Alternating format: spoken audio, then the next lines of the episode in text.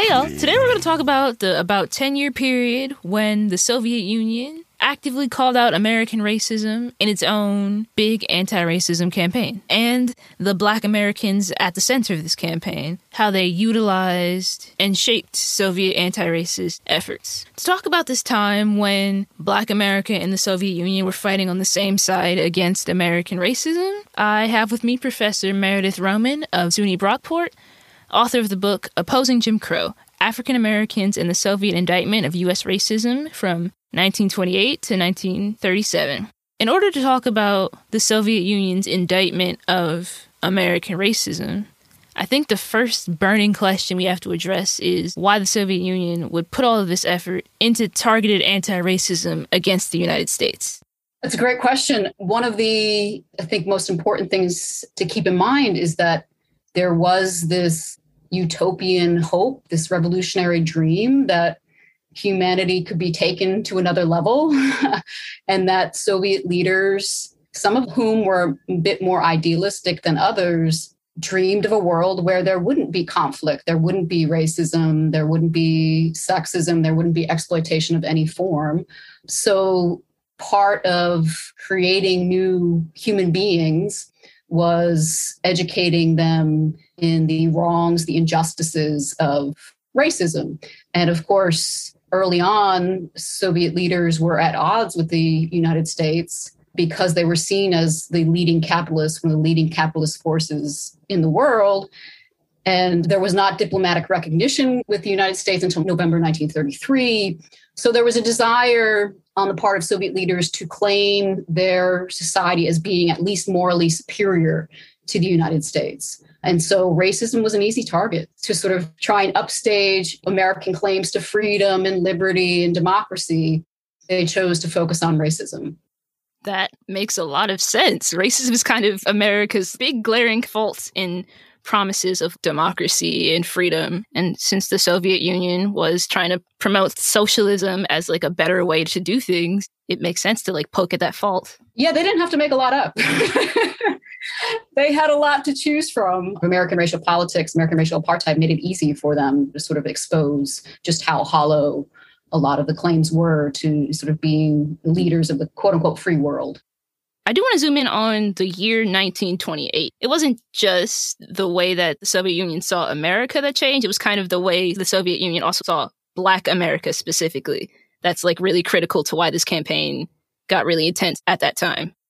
Yeah, 1928 is a pivotal turning point because it is the year that the Communist International or the Comintern, with the input of African American communists like Harry Haywood, declare African Americans an oppressed nation with the right to national self determination. And that wasn't something that everyone agreed with in the Communist Party, including other African American communists, but it was something that Haywood and others emphasized was really important in terms of getting respect and dignity and cementing the cause for Black equality. So that nation terminology put African Americans on an equal playing field with all other nations in the world, right? Anti colonial causes, right, of nationhood, trying to sort of establish their independence, being able to determine their own political, economic, social, cultural destiny was huge. So it allowed for sense of pride, but also a platform by which to sell the communist program to audiences, both black and white. And it was also a key turning point because this was the time when the Soviet Union is now seeing that capitalism is in crisis, it's about to enter crisis. And so now is the time to push for greater revolution. And now this is the time that the Soviet Union was abandoning any state capitalist policies and pursuing socialism, the building of socialism through massive industrialization and collectivization. And so that renewed revolutionary impetus to make sure that they were not emulating any of the capitalist ways by rejecting racism was something that was really important in forging this revolutionary path to socialism. And so this also means that there's greater opportunities for African Americans to come to the Soviet Union, either as communists to study in the Comintern universities, as workers, because there's a labor shortage during the time of the Great Depression throughout the Western capitalist world. The Soviet Union is actually experiencing labor shortage. So they recognize that they need Western expertise and they're willing to pay African American workers to come and lend that expertise. That's another reason why 1928 is such a pivotal moment. There's also a greater number of African Americans coming to participate in Comintern or trade union congresses since they are now representative of an oppressed nation with the right to national self determination. There's also just other folks who are interested in seeing what this revolutionary experiment playing out, what potential use it could serve for the African American freedom struggle. So, in declaring Black America an oppressed nation within America, which was seen as a capitalist enemy to the Soviet Union, Black people became a revolutionary ally. The way to get a socialist revolution in America was to ally with Black America. That's just super interesting.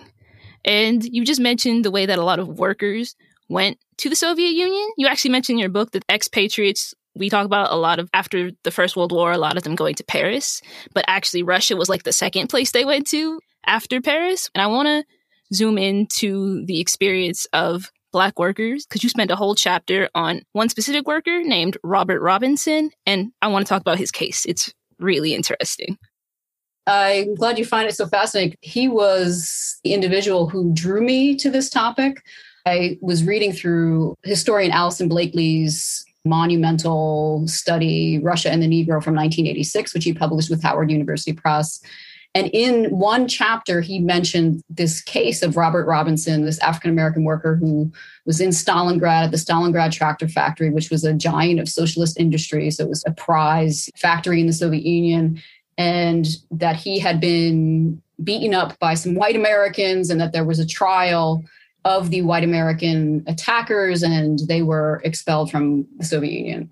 And that sort of line led me on this chase to really figure out who this guy was, what really happened, how this trial, this case was played up in the Soviet press. It was that that inspiration that drew me to the topic. So Robert Robinson was originally from Jamaica and he was part of Caribbean migration to the United States in the early 20th century, looking for a better life, looking for employment opportunities. He ends up at the Detroit Ford Motor Company and is not treated in his own recollections with the dignity and respect that he of course demanded and wanted. And so when the Soviet representatives came to the Ford Motor Company, they recruited Robert Robinson as well as over 300 white American workers. And so in 1930, he ends up in Stalingrad at this prize factory. And from his account, he's treated very well by the Russian workers, the Russian foremen. His only problem is with the white Americans who he traveled to Stalingrad with. And in one particular case, he's walking along the Volga River, and you know they basically say, "What are you doing here? You don't belong here." A scuffle ensues, and this becomes a week later this huge case that gets national attention in the Soviet Union. Even is reported in the New York Times and the Times of London, because the Metal Workers Union that is the leading trade union at Stalingrad Tractor Factory, they see this as an opportunity to say, hey, listen, we respect and appreciate your industrial expertise. We want that. We need you to teach us. But at the same time, we don't want American racial politics. We don't we don't believe in them. We don't we reject racism. So this was a way of putting American racism on trial. And essentially for several days, this trial gets national news coverage, not only in the local press, but the, the all union press. And the two men are deported. The sentences that we will deport you from the Soviet Union. Now, Robinson, Soviet leaders make him this sort of poster child, all the sort of negative connotations of being a poster child.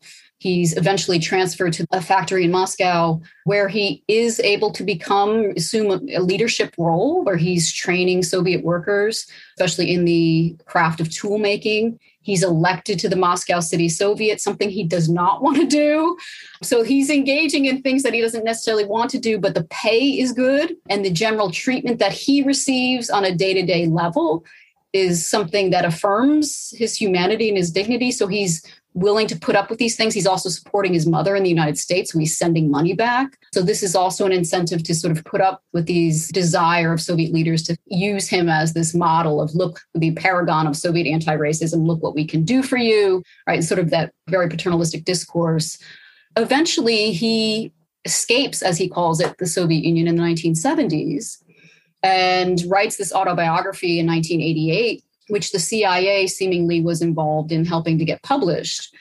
And so, although he uses that autobiography to condemn the Soviet Union for practicing political repression, but also for not eradicating racism, he admits, especially in the chapter on his experience in Stalingrad, that all the Russian workers were pleasant towards him, you know, excessively kind, and that after the trial was over, a trial that he didn't necessarily want, he is walking along the Volga River and feels an exhilarating feeling of freedom. He remarks in this memoir, this autobiography, that he truly felt like the threat of racial violence and oppression removed from him in that moment because these white Americans had their conduct had been censored and they had been the ruling was that they were to be deported from the Soviet Union.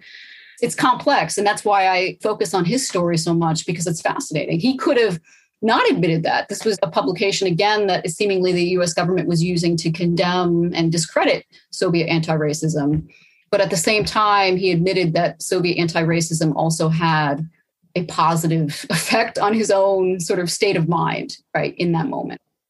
Robinson, because of this racially charged situation that he ended up in, he became a symbol of Soviet anti racism in a way because he experienced racism in a country that claimed they were fighting for anti-racism. The Soviet Union kind of forced him to like have a lot of success publicly so that it would be proof that those people might be racist, but we as a country are not. We are better than that, which also gets into you mentioned paternalism, which is a central problem you talk about with the Soviet Union's anti-racism campaign was that it was about elevating the Soviet Union as morally superior to capitalist countries, specifically like Western capitalism, because that was the main objective.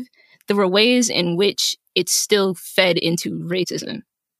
That's the major paradox that there's this desire to overcome racism, yet a lot of their policies and practices were about reinforcing certain racial hierarchies. So African Americans were a partner and a value partner, but still a subservient one that we're seeing. I don't want to portray it as completely exploitation without any desire to respect their expertise or respect their knowledge. And I don't want to discount that individual relationships could be very positive and not carry this paternalistic flavor, if you will.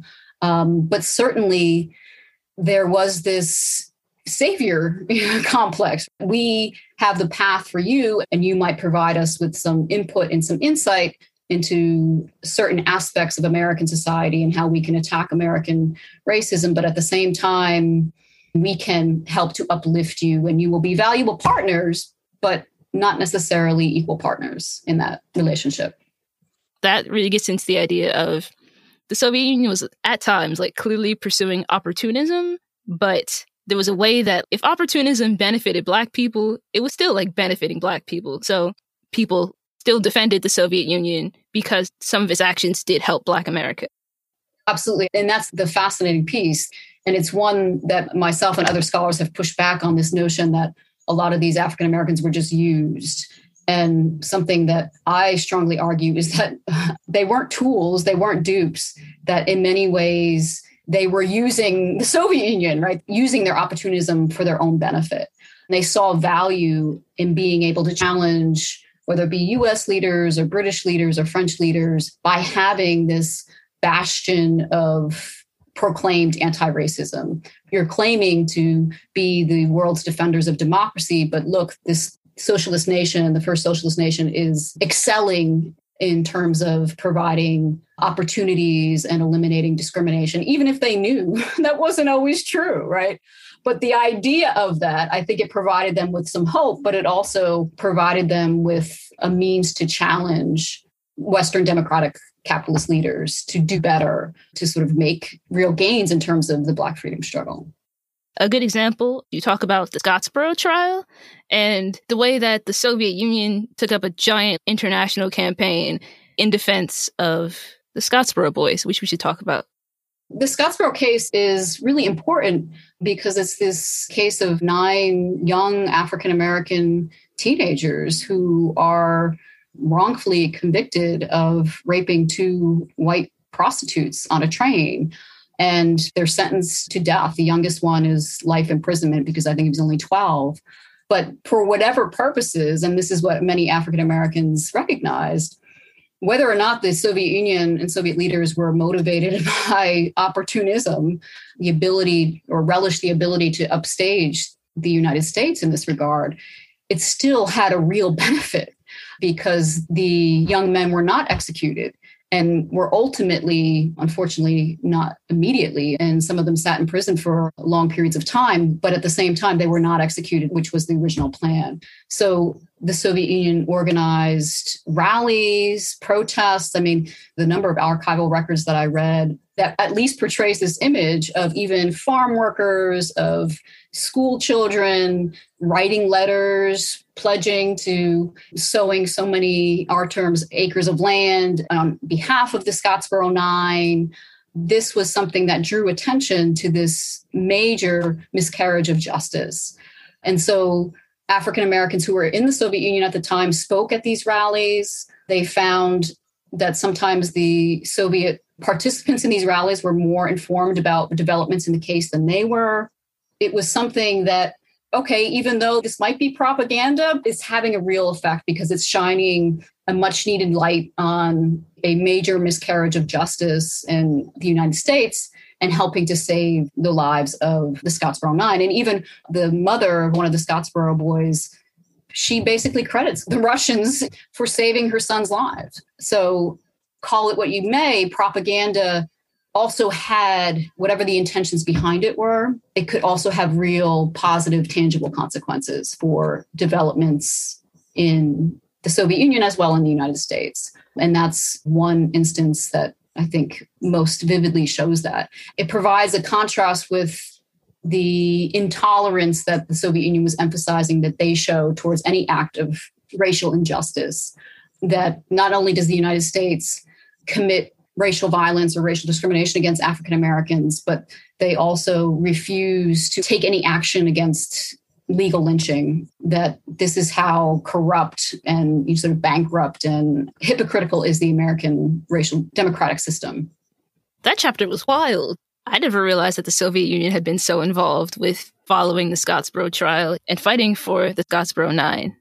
Yeah, I mean, and it was something that the NAACP refused to take up initially because it did involve rape, and they were concerned about taking on a case that could potentially sully their own reputation. And so it was the International Labor Defense, which was an arm of the Communist Party, and the Comintern, the Communist International, that really came to their legal aid and really made sure, especially in those first two years, that the young men were not executed.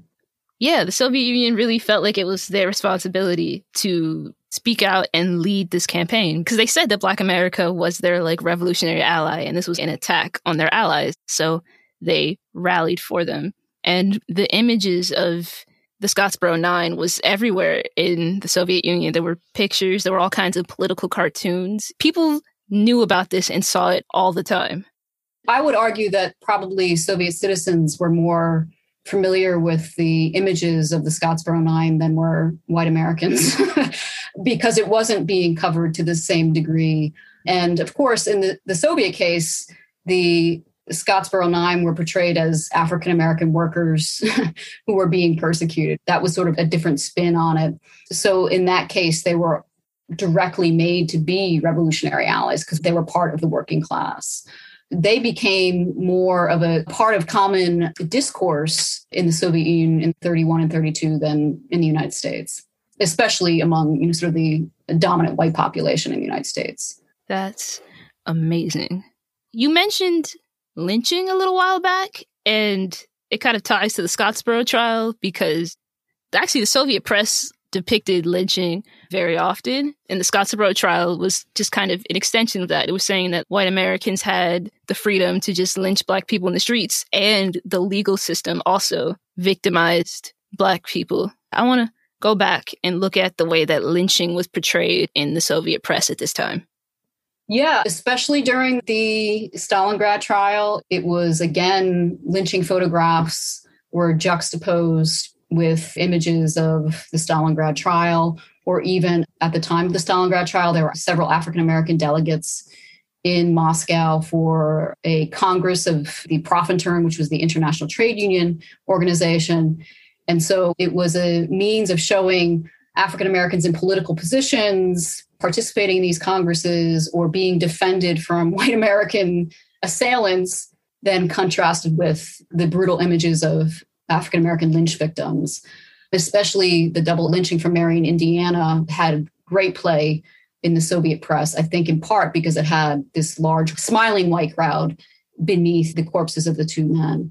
Again, the, the US racial violence and the inaction of the US government made it easy for Soviet propagandists to really expose just the hypocrisy of American claims to justice and freedom.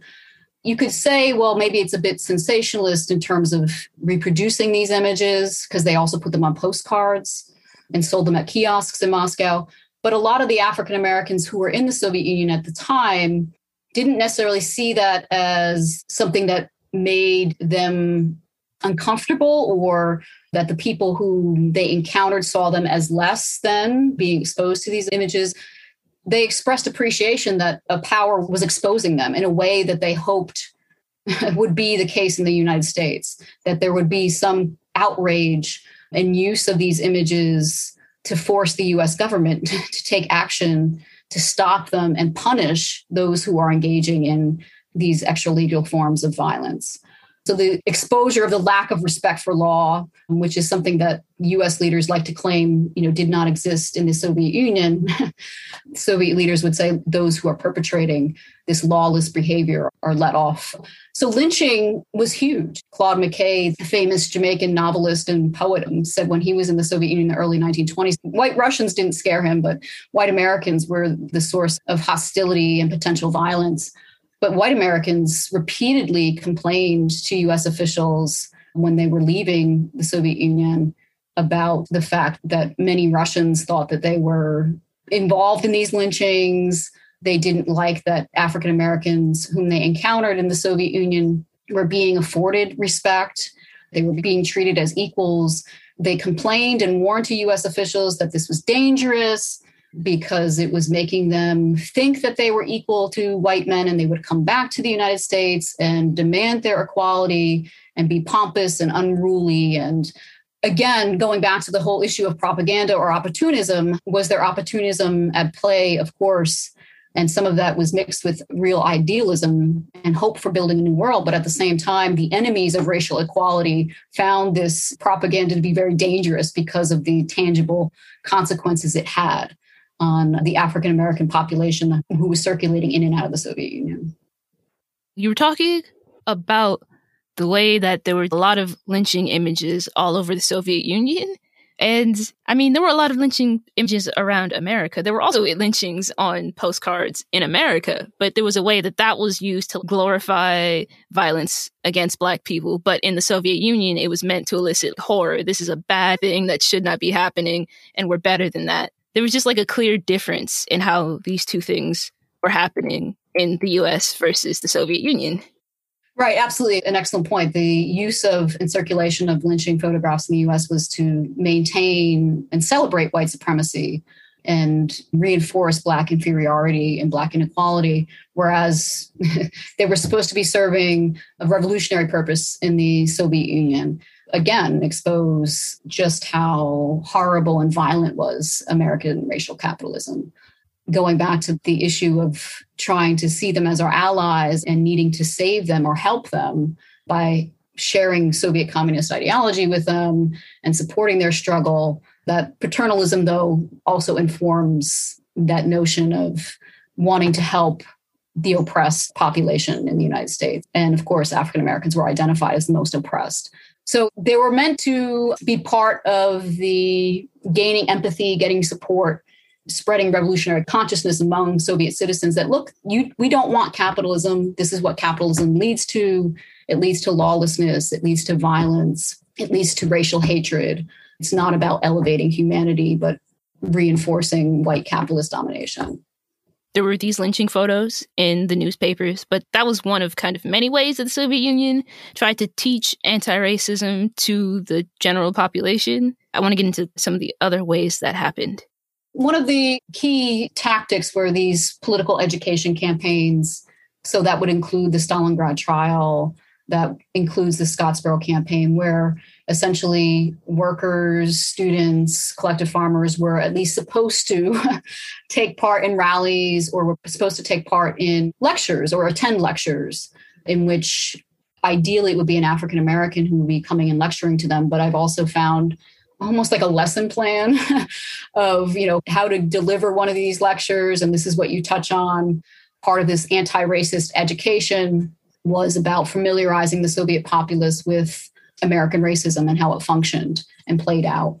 But there was also, even in children's magazines and books, there were these stories about American racial prejudice and discrimination and how it harmed African American children and how it was wrong to exclude somebody simply because of their skin pigmentation and that we need to be better than the United States by treating everyone with respect and dignity, that we are one humanity, you know, the sort of universalism inherent in that. Um, so that was another method. There was also a lot of times just images of African Americans just randomly popping up in the Soviet press, sometimes with really no explanation, but just sort of a caption, you know, sort of telling readers that this was so and so working or attending a political congress or working in a particular factory. And so I read those as sort of models of, hey, African Americans are part of our effort to build this new revolutionary society. Of course, they're going to be here. They're just going to randomly pop up in our reading material, and that we are to accept them as members of our revolutionary family, if you will. Another really interesting thing that you get into a lot and what you just said kind of demonstrates it even more is the way that the Soviet Union specifically one of its big anti-racist things was that state sanctioned racism was not something you found in the Soviet Union at this time. Any kind of racism there would have been on the societal level Right. And that was a huge contrast for a lot of African Americans who are traveling to the Soviet Union during this period of the late 1920s, early 1930s. Because segregation was so prominent, the fact that public transportation was not segregated, the fact that the schools, the institutions, the dormitories where they were living, the restaurants, there was no affording of second class accommodations the threat of no physical violence was also huge. I mean, Paul Robeson talks about this. And uh, obviously, as we talked about earlier, Robert Robinson even mentioned the psychological effect that that had, you know, to be free from the threat of physical harm, bodily harm, especially if you're interacting with white women, that threat of physical violence was removed. That had a huge impact. And that's not to say that there weren't aspects of what some African Americans saw as reproducing institutional racism or state sanctioned racism. As I mentioned in the fifth chapter, in particular on the International Lenin School, it was only because African Americans at the Communist University of the Toilers of the East complained that many African Americans were not being sent to the more prestigious International Lenin School that communist leaders basically said, Oh, yeah, I guess you're right. we can't keep sending African Americans or only admitting one or two to the International Lenin School and sending the rest to the Communist University of the Toilers of the East, which was in general an institution that was more for colonized peoples or even peoples from Soviet Central Asia, that we are operating in some ways a all white institution and a people of color institution. And this is something that is a legitimate gripe because initially they were keeping out African American communists from the International Lenin School because they had a set of political standards, like you had to be a party member and be an industrial worker for so many years. But as Comintern leaders even admitted, well, we've been letting in white Americans who don't fit these political standards or requirements. So they're calling us on something that is hypocritical when looking at our commitment to anti racism. In that case, it's African Americans taking an active role in making Soviet policy and Soviet leaders more aware of the ways they're re- reproducing racism and the ways in which they need to counteract that. So when anti-racism becomes improved it's in many cases because african americans are challenging soviet leaders to improve it teaching them in, in essence that this is wrong and it needs to change. And sometimes those efforts weren't realized. I mean there were still anti-racist images of African Americans also coexisted sometimes with really stereotypical images of African Americans or African descended people in general in advertisements, for example, or even in certain plays. And so it's African Americans and in some cases African communists basically saying this is wrong and this is giving further ammunition to those who want to claim that Soviet anti-racism is just BS. It's it's not really real because you have these highly racialized images coexisting with the anti-racist ones. Sometimes those were removed, sometimes they weren't. There were still complaints about them. They're always pushing, and that's why you know it's so important to not see African Americans as being used or being tools. That they are actively engaging in dialogue and challenging Soviet officials at every level, at every turn, to make good on their promises and to do better. And sometimes they get results, other times they don't. That gets into another interesting theme of your book about the way that the Soviet Union and even white Americans who came and worked in the Soviet Union didn't completely understand racism. They saw racism as like lynchings and segregation and state sponsored things and less as societal internalized racism, which caused clashes when Black Americans tried to point out things that were less overt forms of racism in the Soviet Union. Absolutely. I mean, it, it comes to the fore, especially at the International Lenin School, once you do have a larger class of African Americans coexisting with a large number of white Americans in particular. And they call these white American fellow students to task at every turn at the ways in which they're treating them. And of course, the major defenses of white American communists is that, well, I fought against lynching. I'm not physically attacking you. So I have a strong record of fighting for Black equality and recruiting Black workers. So how could I be a racist? Like, how could I be doing anything racist? So a lot of the conversations that they're having we're still having in 2021 where white people don't understand that to the point of Ibram Kendi that an individual can say something anti-racist or do something anti-racist and then in the next breath do something racist, right? That's what African Americans are trying to teach white Americans and to some degree Soviet leaders that it's not one or, or the other. Racism isn't just defined in terms of these overt acts of violence or discrimination, but in the way you treat me on a daily basis. And so a lot of the complaints with regard to the experiment in integration at the International Lenin School came from white American communists thinking that they had to order and boss African American colleagues around, you know, telling them they couldn't dance with white women, that they had to stand off, or that they had to be chaperoned when they went through the city and they had to be monitored and surveilled. Or one instance in particular of a white American basically asking his African American colleagues to do the jig for you know, Russian workers on the street and not understanding that that was highly offensive and racist to have a white American tell uh, African American to dance all these um, conversations are in some ways unfortunately really relevant to 21st century attempts at fostering an understanding of what it means to be anti-racist and what it means to check yourself and not to try and regulate or assume control of blacks who you're studying with or you're working with to accept their leadership and not think that white people always have the answers for black people. That was going on in the halls of the International Lenin School in 31 and 32. So there was a desire to basically say, hey, you need to listen to us. We don't need to be led by white folk. We can also lead you. And until you respect that and accept that, we can't have integration. We can't have equality. The sort of present nature of those discussions, it's disturbing.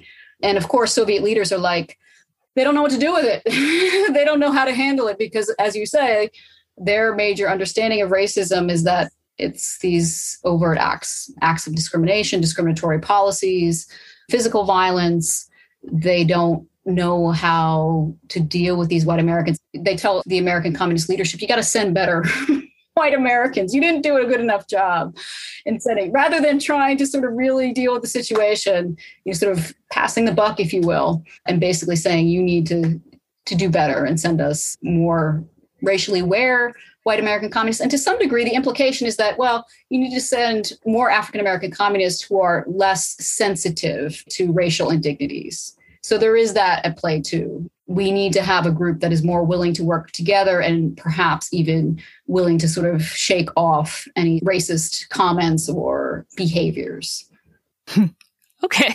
yeah. So I mean, it's, it's not all. In many ways, you're like, why don't you do better, right? I want Soviet leaders to adopt a more enlightened position and recognize just how important it is for African Americans to be voicing these complaints and rightfully and justifiably so and to demand better both of white Americans and Soviet authorities.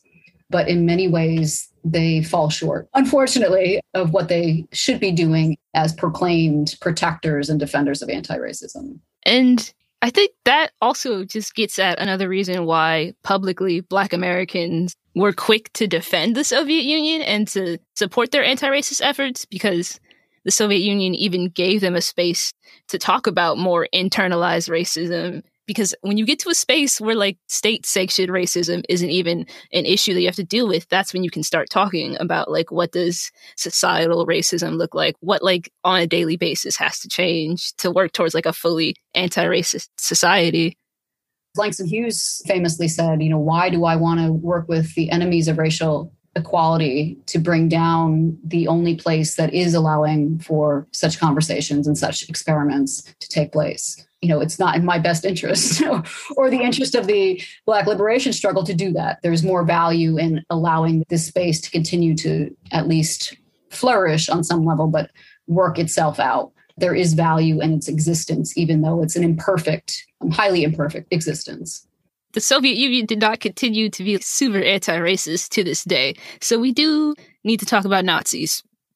The rise of Nazi Germany encouraged a reconsideration of original Soviet policy that had lumped all capitalist countries together, including fascist countries with liberal capitalist democracies. And once the Nazis come to power in January 1933, eh, there's then this recognition well they actually might be a greater threat to us than the united states for good reason i mean that hitler was very open about his desire to claim his empire in the soviet union and soviet lands and was a bitter anti-communist obviously and saw them as a threat to his racial vision because of their insistence on equality of race gender class so this i argue in the book leads to a more soft line anti racism, a soft line policy towards American racial politics. It doesn't go away, but the images become, the campaigns become less frequent. And now much of the attention is on denouncing Nazi Germany and preparing the country for the fascist threat, which is more real and more imminent. But still, you have films like Circus Made in 1936 that still deals with and condemns American racism in a really roundabout way, but still for 1936, if we look at Hollywood during that time, to have a lead character, this white woman who's supposedly a white American who has a, a black child who fled American racial violence, finds refuge in the Soviet Union, but is being essentially held captive by this very Nazi looking manager who is in love with her, but she doesn't love him.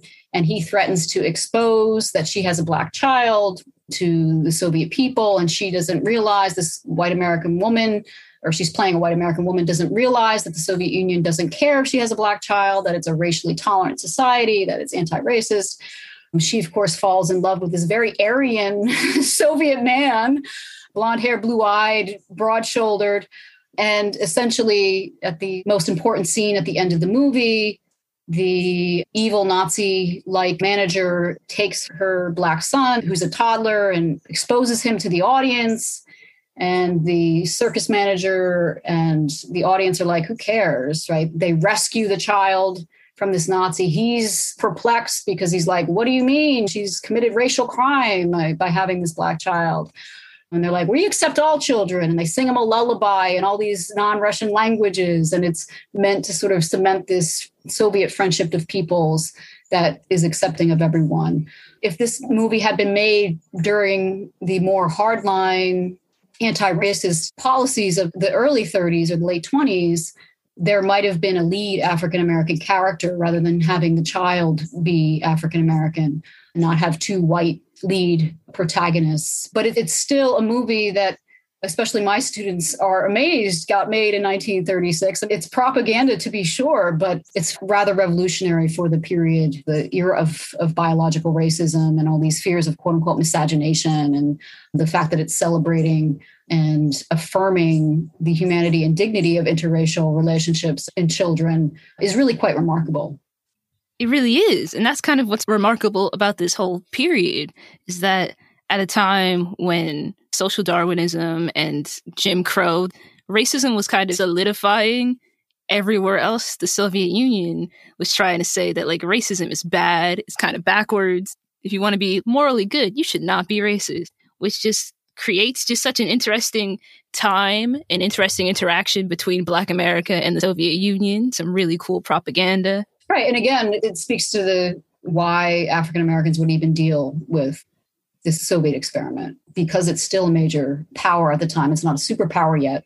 And, you know, people would debate whether Russia is really white or off white or occupying this liminal space, but still it's a European power that is is claiming that anti-racism is the path to modernity it's the path for humanity and that racism is wrong and backwards and primitive and we need as humanity move beyond it. And until we do that war and violence will continue. It's a very powerful statement coming from a leading government of the 1930s although again one that's still you know, sort of trying to solidify its power and control still modernizing but the fact that it's adopting anti-racism as part of its modernization is something that's widely appealing it really is thank you so much for coming on my show well thank you so much for the invitation i really appreciate it there's some really cool political cartoons and images of Soviet propaganda in the book. If you're interested in getting that, please keep supporting this show by sharing it with as many people as you can. And all power to all people, y'all.